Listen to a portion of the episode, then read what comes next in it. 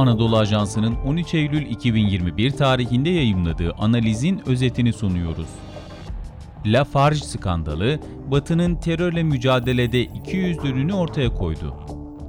Yazan Ahmet Arda Şensoy, seslendiren Sefa Şengül.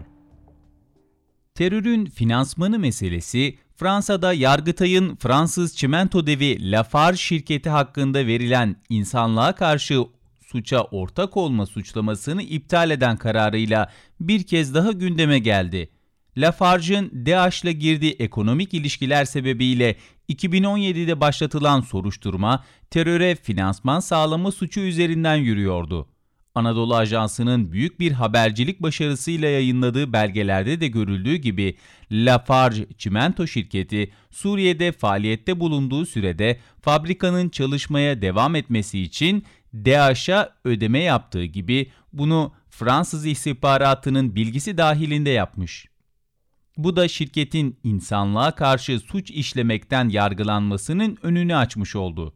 Aynel Arab'ın 50 kilometre güneydoğusunda bulunan Lafarge fabrikası, ABD'nin YPG ile koordinasyon merkezi olarak kullandığı bir askeri üst olmasının yanı sıra bölgeye DAEŞ hakimken de Lafarge'la DAEŞ'in işbirliğinin bir nişanesi olarak hizmet vermeye devam etti. Pek tabii ki Fransız şirket 2007 yılında satın aldığı ve 2010 yılında faaliyete geçen bu yatırımını iç savaş sırasında da korumaya çalışmıştı. Fakat bu büyük yatırımı korumak isteyen ve uğrunda terör örgütleriyle çalışmaktan kaçınmayanın yalnızca Lafarge şirketi olmadığını da belirtmek gerekir. Tıpkı Lafarge gibi Fransa devletinin de resmi yasaklara ve yaptırımlara rağmen ülkesinden bir şirketin bu kirli ilişkilerini desteklediği açık. Ortaya çıkarılan belgelerde de görüldüğü gibi Lafarge bu süre boyunca Fransız istihbaratının bilgisi ve onayı dahilinde faaliyetlerine devam etmiştir. Suriye'deki yerel aparatlarda Batı tarafından yalnız bırakılacak. Lafarge skandalının ortaya serdiği bir diğer gerçekse Batı'nın terör konusundaki çifte standardı oldu. DAEŞ terör örgütünün Fransız istihbaratının bilgisi ve onayıyla fonlayan Lafarge şirketi, DAEŞ sonrası aynı bölgede PKK terör örgütünün Suriye kolu YPG ile aynı kirli ilişkiye girmişti. Buna rağmen DAEŞ konusunda kopan fırtınalar YPG'nin finanse edilmesi konusunda gündeme gelmedi. Barış Pınarı harekatı sonrası bölgeyi terk etmek zorunda kalan Amerikan güçleri arasında Afganistan'da yaptığının aynısını yapmaya kalkışmıştı. Kabil havalimanını terk ederken üste bulunan belgeleri imha eden ABD, çekilme tamamlandıktan sonra ise tesiste bulunan bazı kritik noktaları hava saldırısı ile vurmuştu. Aynı şekilde ABD, Türkiye'nin YPG terör örgütüne yönelik harekatıyla birlikte bölgeden çekilmek zorunda kaldığında üs olarak kullandığı Lafarge çimento fabrikası alanında gizli belgeleri yakmış, daha sonra ise tesisi bombalayarak imha etmişti. Türkiye açısından Lafarge'ın DAEŞ'le ekonomik ilişkiye girmesiyle YPG'yi askeri olarak desteklemesi arasında bir fark olmaması da Batı'nın aksine Türkiye'nin Suriye iç savaşında aldığı doğru pozisyonun bir diğer yansıması olarak karşımıza çıkıyor.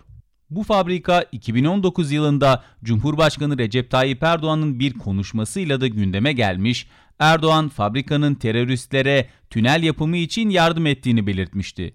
Zeytin Dalı ve Barış Pınarı harekatları sonrasında YPG'nin kontrolündeki bölgelerde yapılan tahkimat, kurulan beton tünel ve mevzilerle gözetleme kuleleri Lafarge'ın YPG'ye yaptığı yatırımı gösteriyor.